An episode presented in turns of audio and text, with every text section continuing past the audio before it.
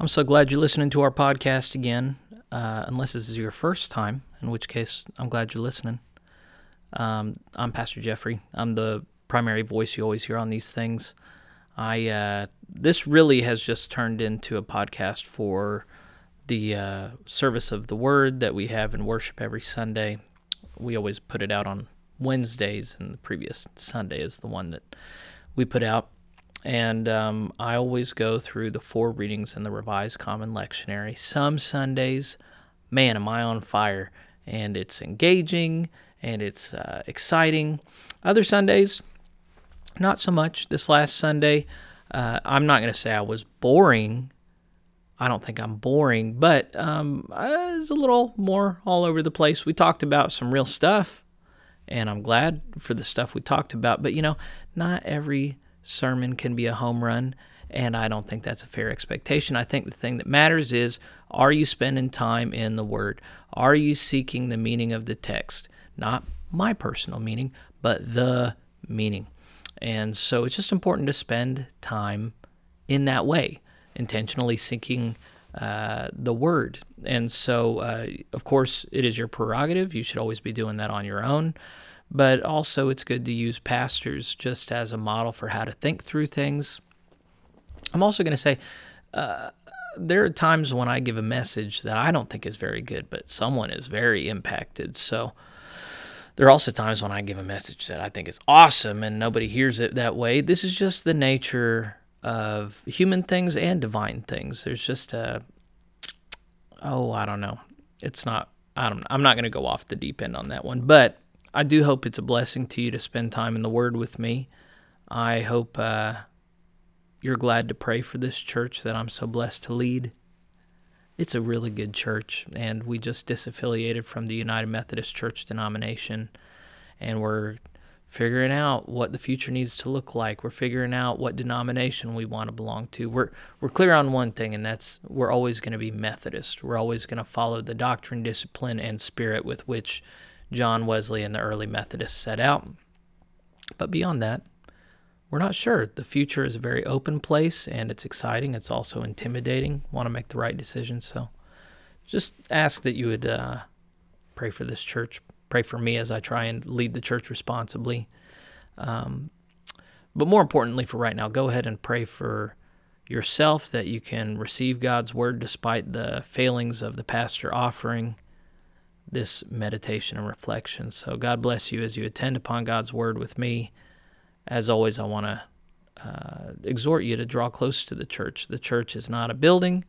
The church is not a steeple. The church is not a resting place. The church is a the people. And so uh, pray about coming and joining us this Sunday. God bless you. Hope you enjoy the message.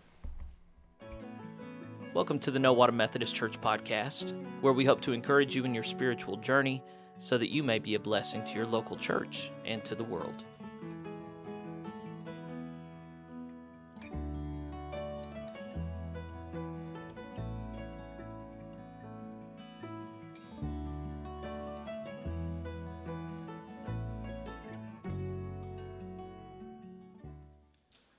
Morning. Today's first reading comes from the Acts of the Apostles, chapter 2, verses 42 through 47, which you can find on page 1530 of your Pew Bibles. Let's listen to the Word of God.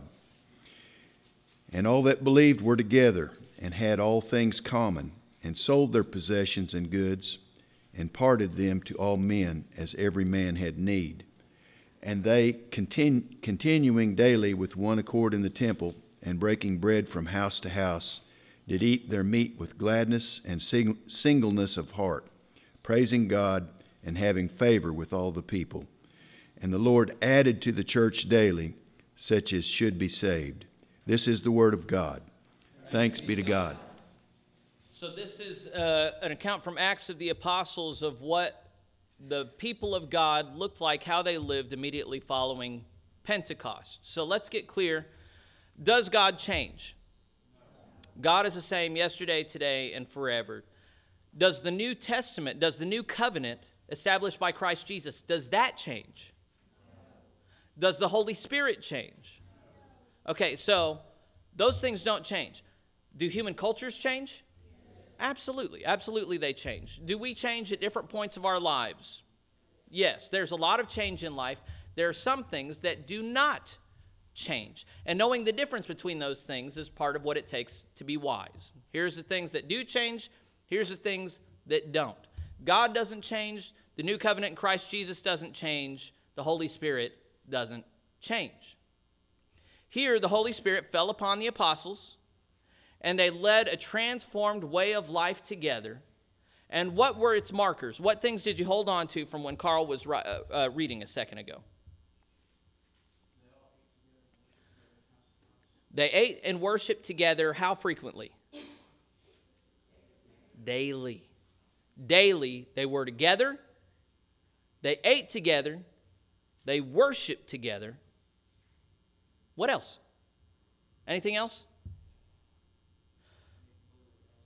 They liquidated their assets, monetary assets, and they were used for God's glory for the benefit of their fellow man. All there was no private property. Everything that indi- every individual member had was shared in common with the rest of the assembly.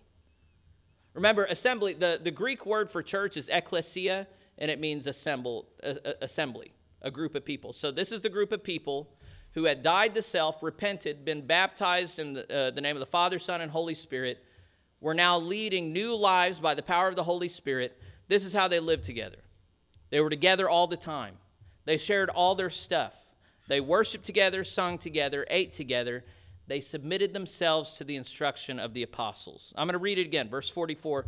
And all that believed were together, they had all things in common. They sold their possessions and good and parted them to all men as every man had need. And when it says men, it means people.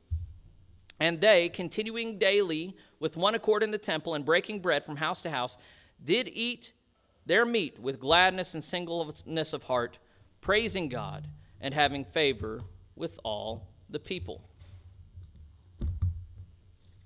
Sorry, I'm going to go there in my Bible. One second.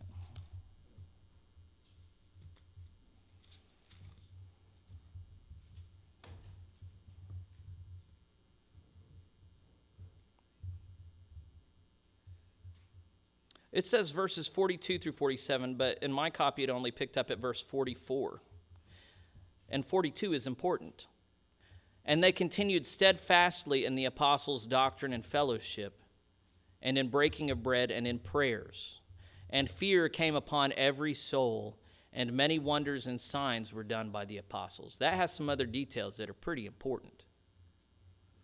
They continued steadfastly in the apostles' doctrine. What does doctrine mean? Teaching, message when you indoctrinate someone, that's not always bad. It depends on what you're indoctrinating them into.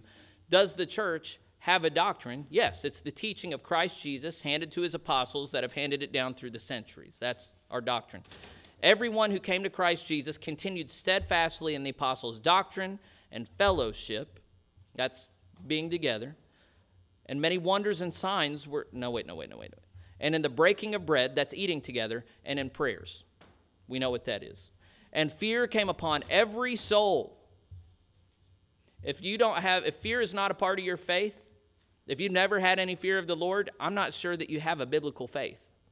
Now, 'twas grace that taught my heart to fear, then grace my fears relieved. Yes, perfect love casts out fear. However, if any of you have been perfected in love yet, I don't know about it. I haven't been perfected in love yet. That means fear is still appropriate for me. Fear of the Lord is the beginning of wisdom. So fear came upon uh, every soul, and many wonders and signs were done by the apostles. So has the Holy Spirit changed? No. The wonders and signs are done by the presence and power of the Holy Spirit.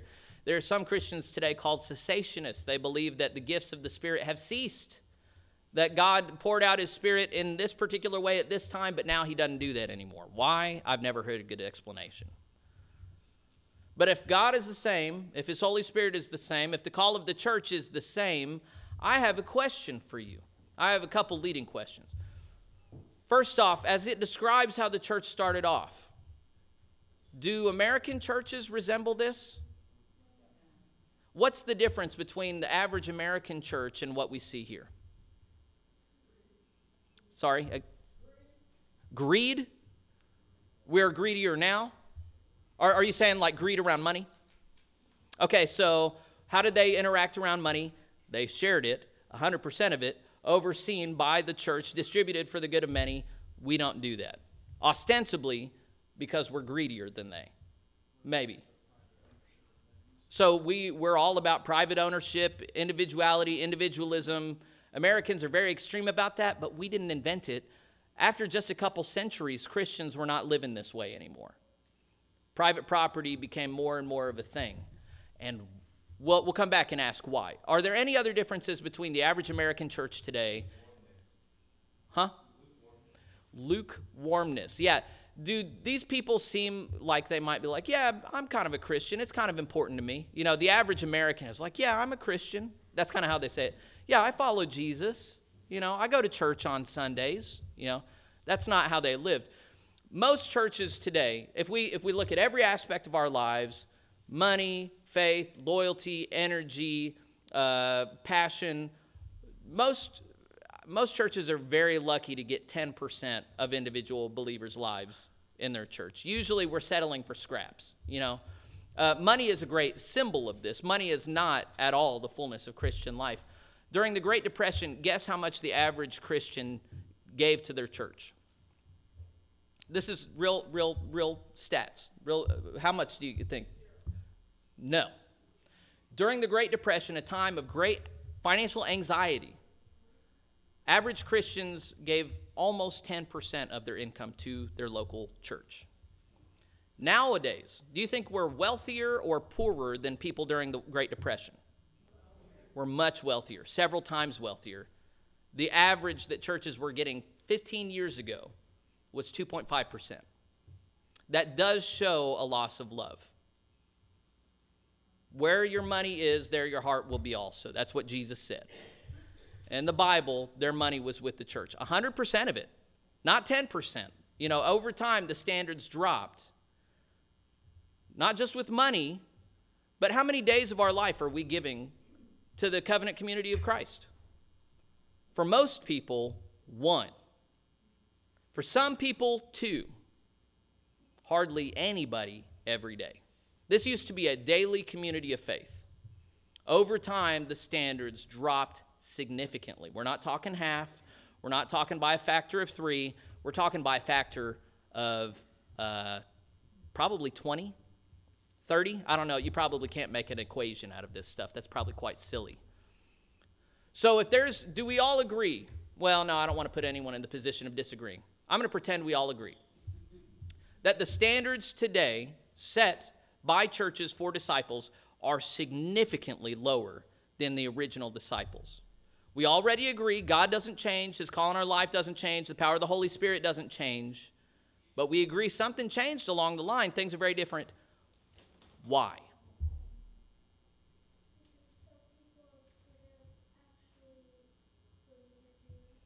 Okay, that's okay. I'm not going to disagree with you. Some people didn't actually believe in Jesus. This is something people were pushing it back against from the beginning. Anybody remember the story of Ananias and Sapphira? Everybody was liquidating all their assets. Ananias and Sapphira wanted to join. They liquidated theirs, and then they only gave some of it to the church. They pretended they were giving all of it. They only gave some of it. They held back. And then when they brought it to, and laid it at Peter's feet, Peter said, Why would you do this? And Ananias came first and then Sapphira later. When both of them lied and held on to money for themselves, the Holy Spirit struck them dead. So, ever since the beginning, the church knew that people's selfish hearts would try to retain for themselves their own opinion, their own liberty, their own way of doing things. And from the very beginning, we've been warned the Holy Spirit will get you if you insist on doing things your own way rather than the Lord's. I would say it's not just our own wicked hearts. I would say that Satan often gets in the mix and he makes he turns our heart against the church. How many people whenever they're thinking about giving more, doing more go, well, I don't know if they would use it the way I like. Well, I don't know if they would be good about it. Oh, I don't think they need it. These are all things that Satan puts in there to make you greedy. To go, well, you know, really, I can do a better job than the church. Not really, you know, and a lot of people go, well, maybe back then that's what was needed, but uh, not nowadays. And we agreed, yes, the culture changed over time. We live in a very different culture today. We do.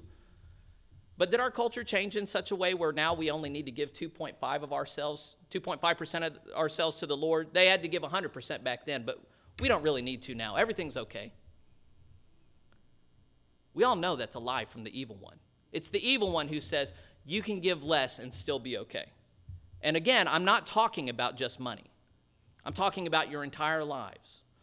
Why don't we give 100% of our lives to Christ Church? I'm not saying to Nowata Methodist Church, the institution with the building. I'm saying to the assembled body of believers, true believers of Christ Jesus, the way of life that He's designated for us.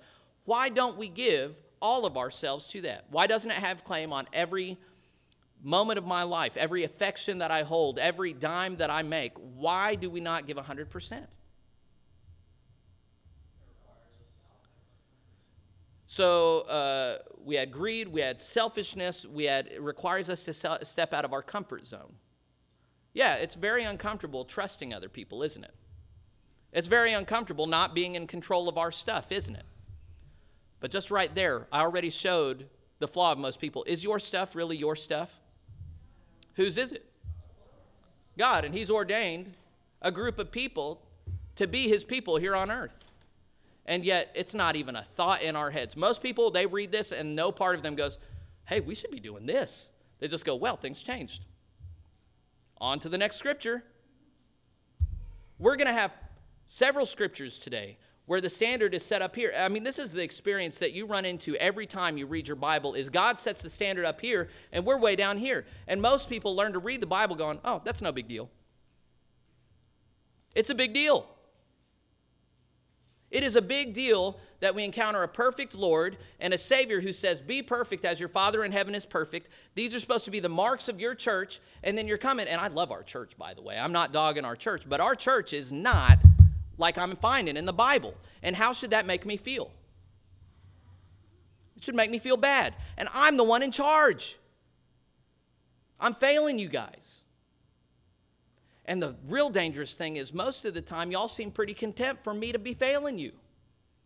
We talk about how much we love each other and how good we're doing. We're really falling short of the scriptural standard, are we not?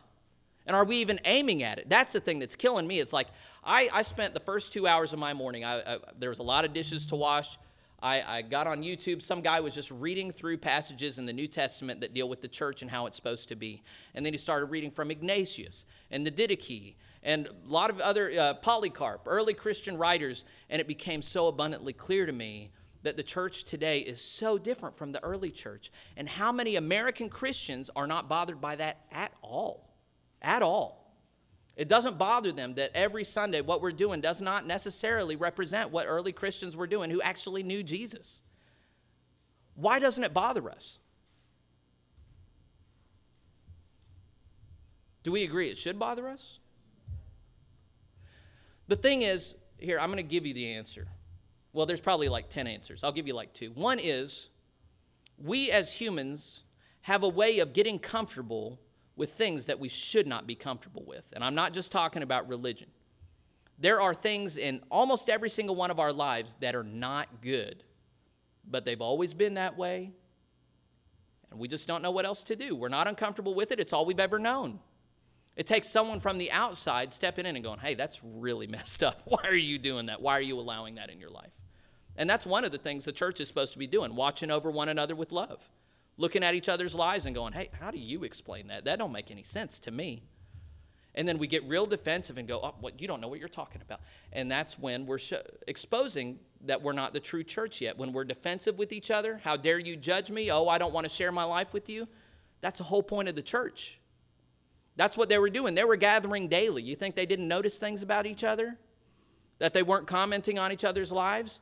This is about the most invasive interpersonal thing that a person can sign up for walking with Jesus. Do we imagine that Jesus let his 12 disciples have their own space, do things their own way? Do we imagine that their, his apostles said, Well, he was really hard on us, but we're going to be easier on you? No. There is one way that leads to life to abundant life. It's the way of Christ Jesus, and it scrutinizes every aspect of your life. It, it demands 100% of your life. And if you are not there, then why do we expect to be saved? If we're given 2.5% and the standard started at 100%, why do we think that we're going to be saved? Zachary says you're not going to.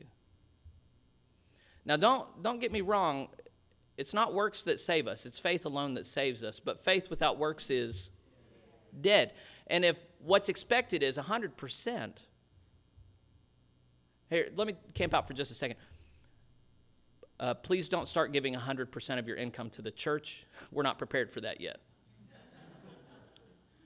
so if you're if you're starting to write off what I'm saying, he's talking about giving 100% of my wealth to the chill out.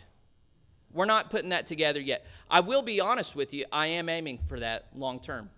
I don't need my own stuff. The the things that God gives me to protect that are mine is my wife and my kids. No one's taken those from me. But my house, my car, my, my money, all that, it belongs to God. The moment this church gets to the place where we can share it in the Holy Spirit, I want to do it. There is nothing of mine that I'm going to keep separate from God and His people. So if you, I want to make sure y'all are aiming at that with me. I want to make sure that despite all the good that we have here, that we're not being content with that, but we're hungering and thirsting for the perfect righteousness of Christ Jesus. Because if we get content with anything less, I think that's where Satan wants us. That's the thing. That's where I'm coming from. And I think that Satan wants us to think, oh, we're just these people in Nowata.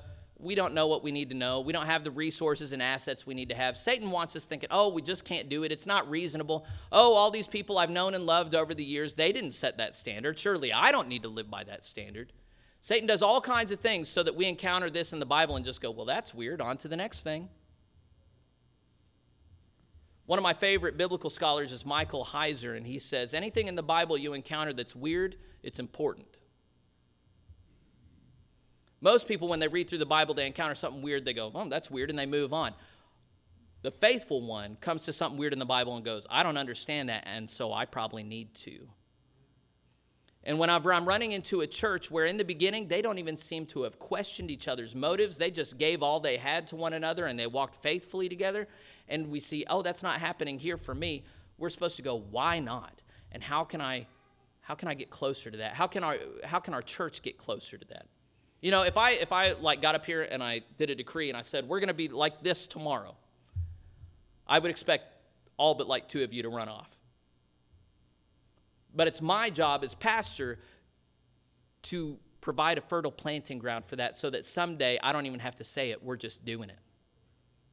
And if I'm not leading you there, then odds are when we get to Jesus, uh, the gospel reading today, he's going to be talking about the good shepherd and how he behaves. He says there's thieves that come in other ways and they try and steal away the sheep. And that's who I am if I'm not leading you to Jesus. If I'm not leading the church towards the biblical vision of the church, then I am not in Christ. I'm not of Christ. I'm of the evil one. And he seeks to steal, kill, and destroy. And you need to chase me out of this pulpit. You need a pastor that's going to lead you to the true community of Christ Jesus. That's what we're aiming at here today, together, every day. So we'll, we'll, we'll cover the rest of the scriptures, but it's going to be rooted in that sermon right there. That was the nugget right there. If, you, if, you, if you're already mad at me, you can just leave and meditate on it at home because I'm going to tell you, I want you to go home and I want you to meditate on this. Not for an hour, for the rest of the week. You know, I'm saying 100%. I'm saying each day of the week, I want you coming back to this thought and going, why am I not giving more of myself to God? Why am I not giving more of what He's given me to His mission here on earth? Why am I so content at 2.5% or 5% or 0.5%? How can I give more? Am I just talking about money? Well, I don't go to that church. The pastor's always talking about money. Oh, the greedy's always got his hands out. I haven't heard anybody say that about me, and I better not. All right, you may be seated. Our psalm is number uh, on page 137. It's Psalm 23. And we always, uh, this is Easter, so we're singing response to, we've sung this several times before. The Good Shepherd comes that we may have life and have it abundantly. Oh, you put the wrong response in there. Sorry. Okay, yeah, y'all can't trust this. That's Sarah Beth's fault for once. it's not mine for once. All right, so yeah, it, it's printed on page 137 of your hymnals. Um, and so uh, if you've done this before, remember she, she plays that part, bum, ba, da, da, and then we come in, the good shepherd comes. All right, let's do that once, and then uh, Cody will lead us through the psalm. The good shepherd comes that we may have life and have it abundantly. The Lord is my shepherd, I shall not want. He maketh me to lie down in green pastures. He leadeth me beside the still waters. He restoreth my soul. He leadeth me in the paths of righteousness for his name's sake. Yea, though I walk through the valley of the shadow of death, I will fear no evil, for thou art with me. Thy rod and thy staff, they comfort me. The good shepherd comes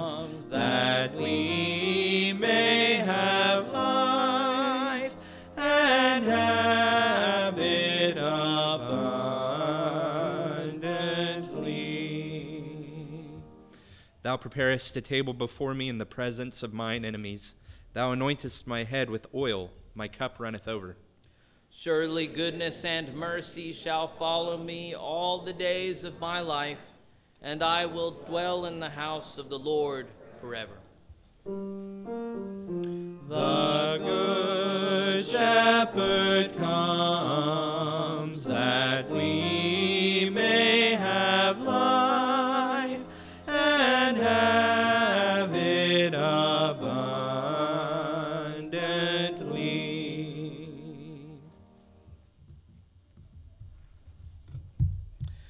Let's, let's go on to our third reading. And as our third uh, reader is, is reading, what I want us to think about is where is the biblical standard? What is the Bible clearly saying here?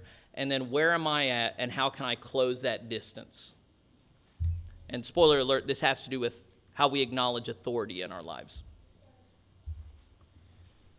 Today's third reading comes from the first letter of Peter, the second chapter, verses 11 through 25, which you can find on page 1707 of your Pew Bibles.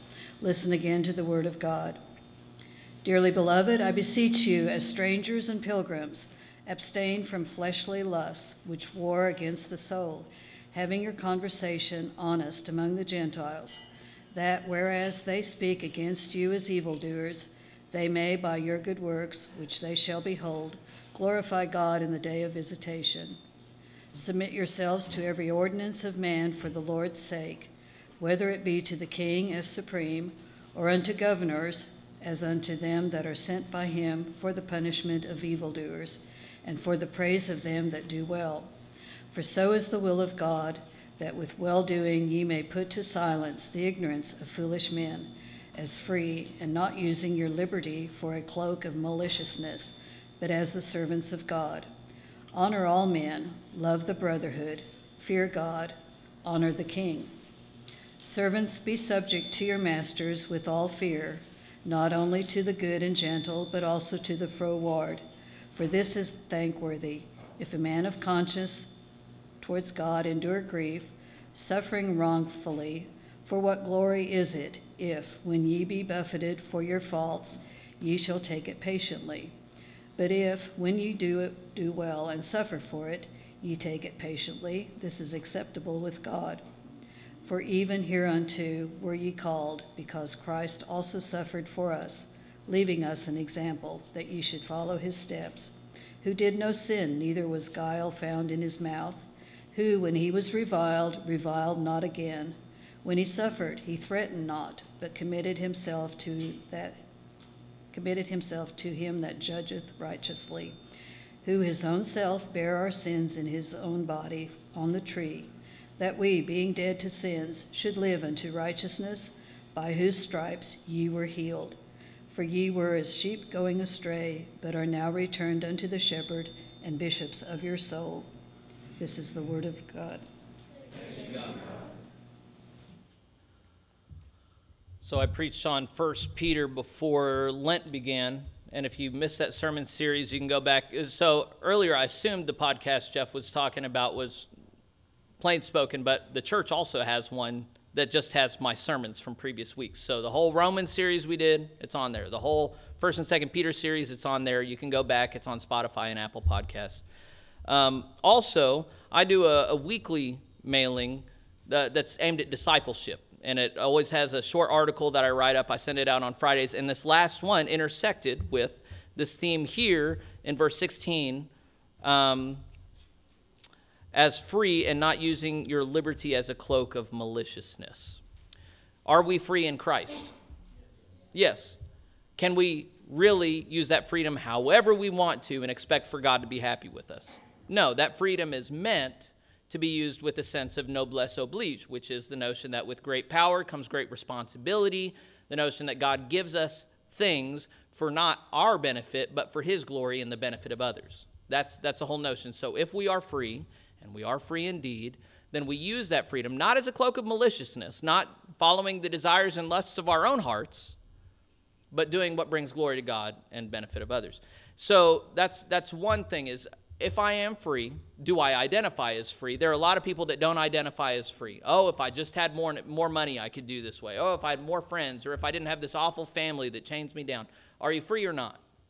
If you're free, you shouldn't be going through life wanting more. You have everything you need. Amen? Amen? But secondly, it has this whole thing dealing with authority. And it's, yes, authority within the church. They didn't have a problem with authority in the church to begin with. They had the apostles, they studied directly under Jesus. Everybody submitted to them, no problem. But what do we do with the state? Do we submit to the state? And here he's saying yes. Now, lest we go kind of crazy here and say, do whatever the state says, the, the clear scriptural instruction is insofar as it doesn't harm your faith. So, in Acts of the Apostles, whenever the state was intervening and compelling them to go against their faith, they said, We fear God, not you and we're going to do what God commands and not you.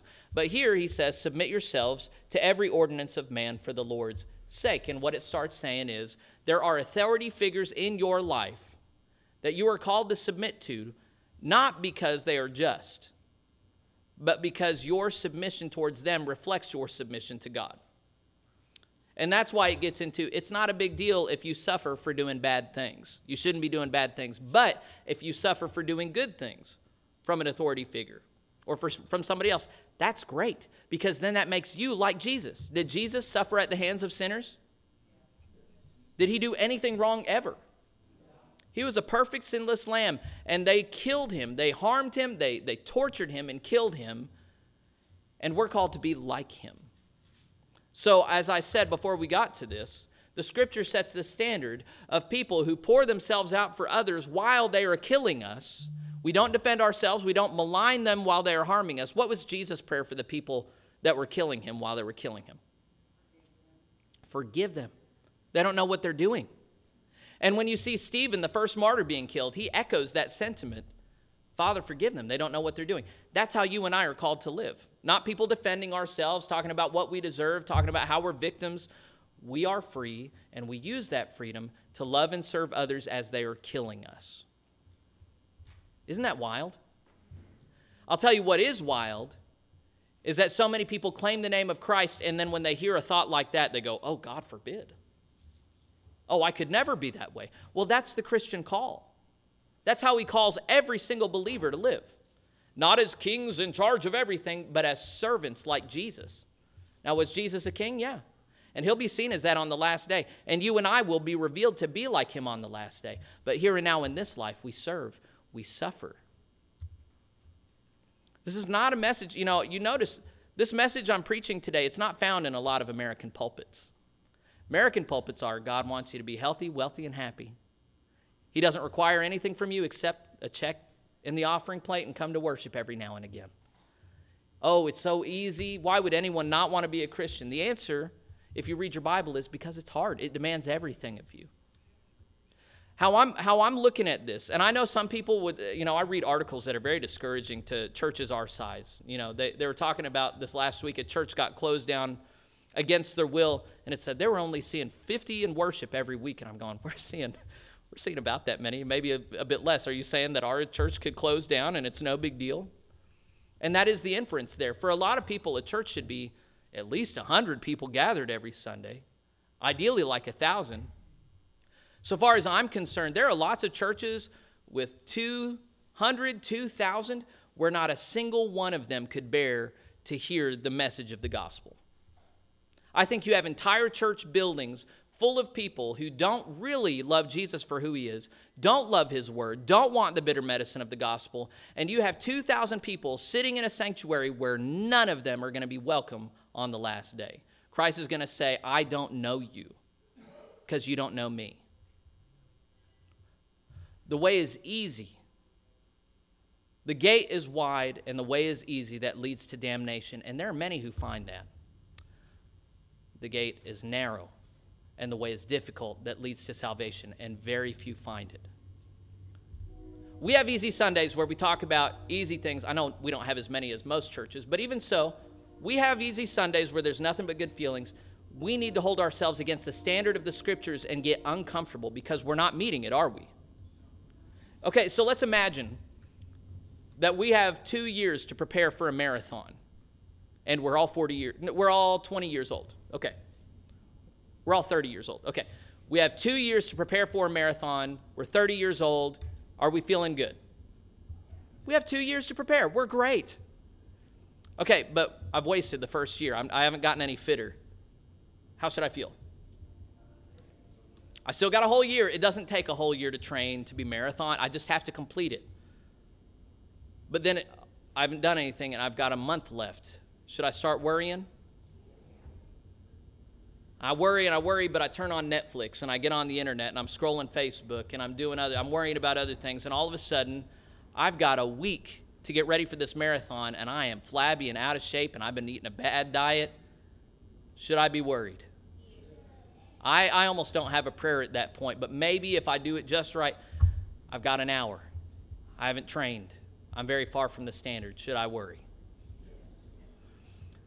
That's the situation that believers are in with the day of the Lord. We don't know when it's coming. It could be in an hour. It could be it could be in 60 seconds. All of a sudden we hear the trumpet blast and it's over. It's too late. It could be in 10,000 years. But the question is not when is it? The question is am I getting ready? Am I at all training for that day? Am I at all conforming my life to the standard of Christ Jesus or am I taking for granted that, that the goalposts are always going to move for me because God just thinks I'm so great. He'll give me time. How many people say that all through their life? I've got more time. I can do. I can more time, more time. You know, I got other things I'm going to focus on now. I got later. I got later. That's most people. Most people assume they've got more time. Most people put it off till tomorrow. It doesn't go well for those people. Today is the day of salvation. Today is the day to hold us to that standard. We need to be looking at where Christ calls us to be, looking at we are and feeling like I've got to move. I got to start training now. Because if we're comfortable down here, what's going to make us move? I don't know. I should have like some like really zinger thing to really plow it home, but I'm not a zinger pastor. I'm a I'm the opposite of that, whatever that is. Our final reading this morning is from the Gospel of John, chapter 10, verses 1 through 10. You can find it on page 1505 of your Pew Bibles. This is Jesus himself speaking. Listen to the word of God. Verily, verily, I say unto you, he that entereth not by the door into the sheepfold, but climbeth up some other way, the same is a thief and a robber. But he that entereth in by the door is the shepherd of the sheep. To him the porter openeth. Porter is one who guards the door.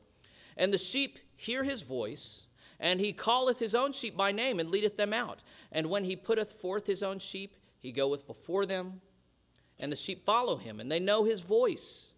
And a stranger will they not follow, but will flee from him, for they know not the voice of strangers. The parable spake Jesus, this parable spake Jesus unto them, but they understood not what things they were which he spake unto them. Then said Jesus unto them again, Verily, verily, I say unto you, I am the door of the sheep. All that ever came before me are thieves and robbers, but the sheep did not hear them. I am the door. By me, if any man enter in, he shall be saved, and shall go in and out and find pasture. The thief cometh not but for to steal, and to kill, and to destroy. I am come that they might have life, and that they might have it abundantly. This is the word of the Lord. Thanks be to God. Christ has established a very high standard of discipleship for us. And is it because he's a jerk who just likes manipulating us? Absolutely not. It's because he's a loving father who wants good things for us. He wants us to have abundant life. And so, as we hear this reading from 1 Peter establishing this high level of non retaliation, as we hear these standards and Acts of the Apostles about daily fellowship, eating together, praying together, sharing our stuff together, all of those things are there because that's what abundant life looks like. Any pastor worth his salt is going to look at this scripture and is going to remind you there is no way to the Father except through Jesus. There is no way to be saved outside of Jesus. Anyone, it doesn't matter how nice they are, how much good works they do, how much we love them, if they are not in Christ Jesus, they cannot and will not be saved. But the main thing I'm focusing on today is we have a shepherd. He's a good shepherd. We know his voice. We're supposed to. How do you, if you don't know the voice of Jesus, how do you get to know that voice? How do you get to know what words I'm hearing, you're hearing, are from Jesus and what are from other spirits? How do you get that discernment? Read your man. It's like I've been preaching at y'all for eight years, which I have been. Read your Bible. If it doesn't fit with the Bible, it's not Jesus. It's not the Good Shepherd. It's not the gate. It's some other voice. It's someone who snuck in and is trying to fool you it's the evil one trying to steal you, kill you, destroy you. But if it's the voice of Jesus, are you his sheep? Then follow. What if it looks like it'll be really uncomfortable to follow? Should you still follow? What if it doesn't make sense to you? Should you still follow? What if it goes through the valley of the shadow of death? Should you still follow? Because what's on the other side of that valley of the shadow of death? green pastures, still waters. When we all get to heaven, what a day of rejoicing that'll be. When we all sing Jesus, see Jesus, we'll sing and shout. Let's be victorious. Stand and sing our closing hymn, number 361, Rock of Ages.